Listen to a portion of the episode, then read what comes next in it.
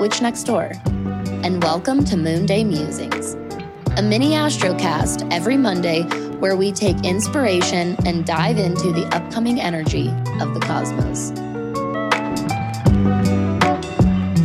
Hello, happy Monday, happy Moon Day. Welcome to another episode of Moon Day Musings.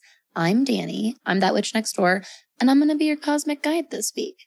So, diving right into our moonscape for this coming week of April 4th through April 10th. That will be Sundays, April 10th.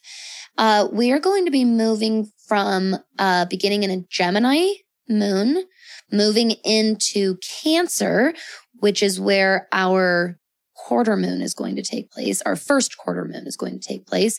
And we're going to be ending and rounding out the week the moon in Leo.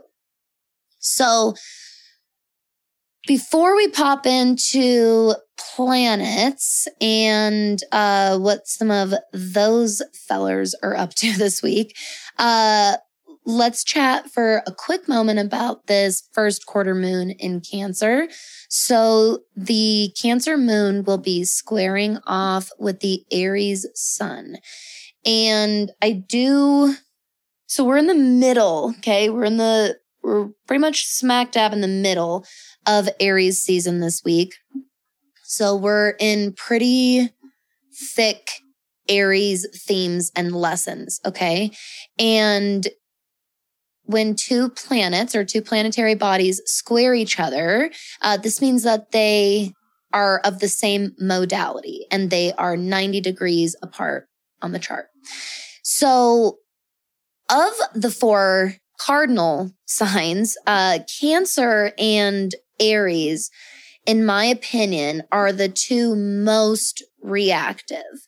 Um, I I don't find Capricorn or Libra to be as emotionally reactive. A little bit in Libra.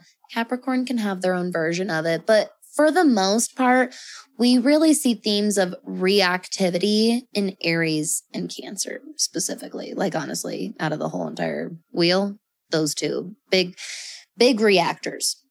Uh, very natural for Aries and Cancer placements to live in a reactive space. So as we are coming up on this natural squaring uh, tension of the first quarter moon in Cancer, I definitely want to remind you to be really, really just mindful and honestly in a space of awareness with your emotional reactions, not in a space of judgment. I don't mean shut down and suppress your emotional reactions. I mean, look at them in an observing way, especially coming down off of the Aries new moon from last week, right? That was conjunct Chiron. We've probably done some shadow work, especially since, right? The shadow work episode. Uh, you might have, if you're in that witch school, you might have dug into the Chiron episode. Um, so we're coming down off of some shadow work. Just I advise to remain in a place of very mindful awareness of our emotional reactions um, so we can observe them and understand them and hold proper safe space for ourselves to just experience them and let them pass on their own. Okay. Don't worry about analyzing them. You, again, if you've been spending a lot of time in shadow work, you don't need to use this quarter moon to do even more shadow work. You can just use this to allow reactions um, to happen in a safe way for you and your immediate environment around you. Okay, that would be my best advice for for this Cancer moon, uh, Cancer first quarter moon. now, as for our planetary pals this week. oh, should we call them that? Can I write that down? Planetary pals. Wow, we get cheesier by the day, and I am into it. Planetary pals. Okay. As for the planet pals, um, first, first that jumped out to me, uh, while I was looking through the transits for this upcoming week is Venus moving into Pisces. So Venus moves into what we call her exaltation, um, which is the, for, for Venus, that's the sign of Pisces. Give me a minute. I'll explain. Um, that's happening on Tuesday, tomorrow, Tuesday, tomorrow, the 5th at uh, nine o'clock in the morning, Denver time. So when we refer, we've talked about this. I can't remember if it was the last moon day or one before that, but it wasn't that long ago. We started talking a little bit about the essential dignities, um, which is, which basically is a way of explaining a a sign's strength. So when a planet is in a sign, uh, understanding its domicile, its detriment, its exaltation, its fall. This is how we understand like the strength that that planet might carry with it, or if it's feeling weakened, or if it's feeling struggling, or if it's feeling extra empowered and, and extra powerful. Okay. So this is what the essential dignities are. We're going to keep this to the astro energy and forecast, but please know that an essential dignities episode is highly requested and coming very, very soon. I'm really excited for that one. So, uh, stick around. Definitely will be in April. Um, what you need to know for now is that when a planet is in exaltation, uh, oh, we talked about on the Aries episode. That's why, because the sun has been in its exaltation sign. The sun has been in Aries, where it is exalted. Venus is exalted in the sign of Pisces. And this makes a lot, a lot of sense because Neptune, the modern ruler of Pisces, is the higher octave of Venus. It's the higher level. It's the higher version, if you will, the next level up, um, of, of the planet Venus. So it makes a lot of sense that Venus, very familiar and rooted and connected to Neptune, who rules in Pisces, gets to show up to Pisces and is essentially treated like royalty. And so this is going to give that planet a lot more power and a lot more strength in, uh, you know, in overall a harmonious way. Now, because we have a bit of a almost overactivation here of that sign's energy, we do have to be mindful of like spilling over the edges a little bit. Just like we talked about with Aries, that there can be, you know, when the sun is in Aries during Aries season, there's this really beautiful, amazing boost in confidence and speaking up for yourself and remaining authentic and being an individual. Um, but that can spill over into um, being really egotistical, being really arrogant, being aggressive, right? When it comes to Venus and Pisces, we really, really see a lot, I think, on an overall, very collective, unconscious level, this, this big acceptance of love in all forms. That's, I really, that's, that's my experience of the Venus exaltation in Pisces there is a lot more of giving yourself permission to enjoy the little things, those, the, the littlest things that bring you the most joy. You know what I mean? The things that remind you of what you love about life, why you get up the next day. Um, you know, those, those little things that, uh, restore your faith in humanity. That is Venus exaltation in Pisces to me. There is a real surgence of compassion for the greater good, for the overall collective, for the individual self, for the immediate community, for the family, for the tight knit circle, for the friendships. Really, because Venus rules over all of these different things, um, we really get this, this burst of of really loving and compassionate, really imaginative and playful and dreamy energy.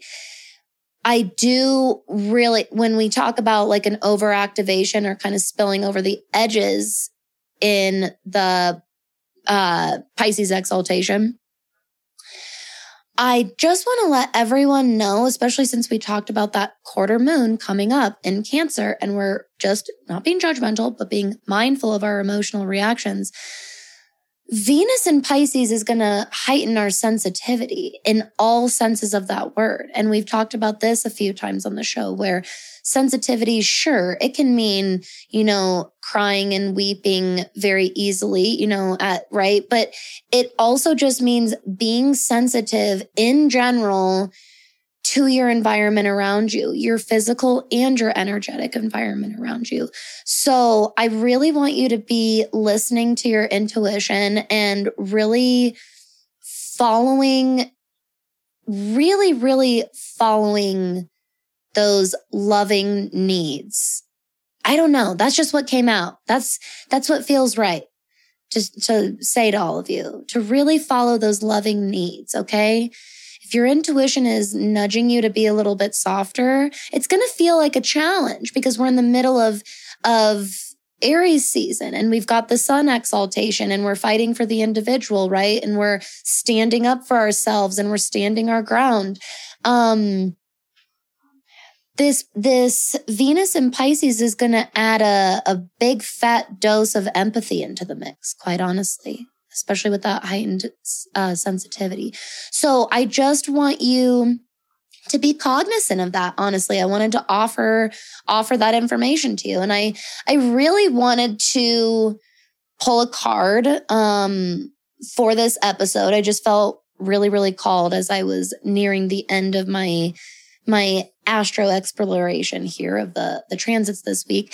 And i was so happy to see the ace of swords fall out and I thought this was really, really beautiful to end on because uh, at the end of this week, we have, so on Sunday, the 10th, we have Mercury in Aries squaring off with Pluto in Capricorn right before, just, just a handful of hours before moving into the sign of Taurus. And, you know, I will talk a little bit more about about Mercury in Taurus as Merc makes all of his his aspects um, while he's transiting through that sign. Um, but I do, I do want to say that Mercury in Aries, I think, offered a lot of people a voice. A lot of people may have found themselves speaking up where they don't normally speak up. And I think that for some people, they felt really proud of that. And for some people, they're feeling a little like, oh, what did I, what did I say? Or I don't know how I feel about that. Um, and as Mercury moves into Taurus, it really does slow down in vibration a lot because Aries is such a, this intense, high moving action based sign. And Taurus is all about slowing down, practicality, going one step at a time, slow and steady wins the race. And so we're definitely going to be needing to to slow down our communication a little bit if we if we kind of trailblaze and try to to do our normal Mercury movement while we're in the sign of Taurus, we'll find ourselves kind of slipping over our tongue a lot um, maybe making a lot more typos than usual or silly little mistakes um, over technology.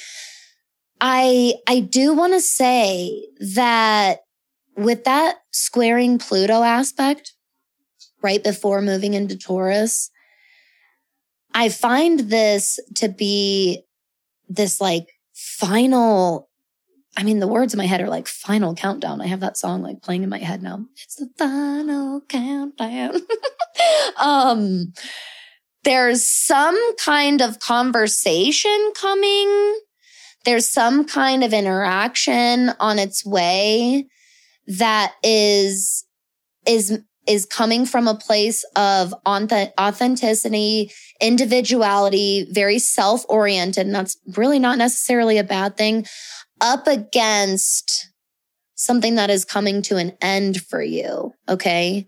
This might take place in the professional realm. This might be taking place more in a personal, like friendship or even romantic realm for you.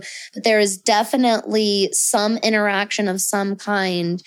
And this is where the Ace of Swords is coming in for me, where you're being handed this nod from the universe. You got this. Speak your truth. Really lean into what you know. Okay. Your truth.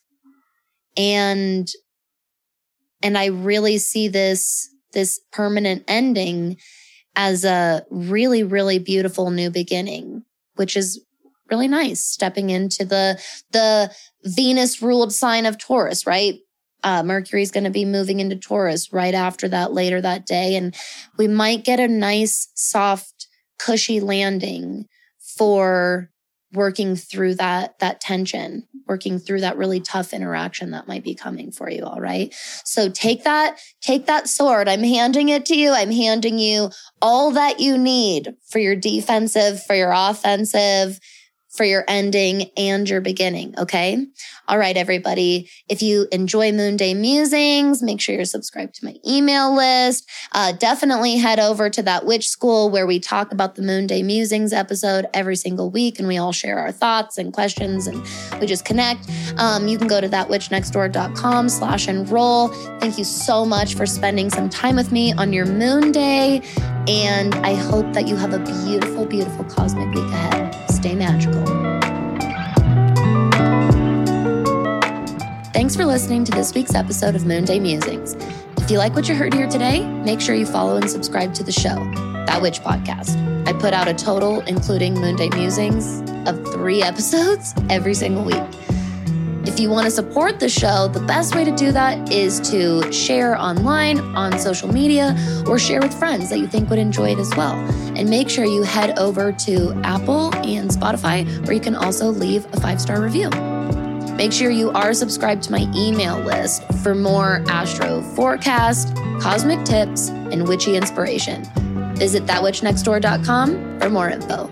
Thanks, everyone.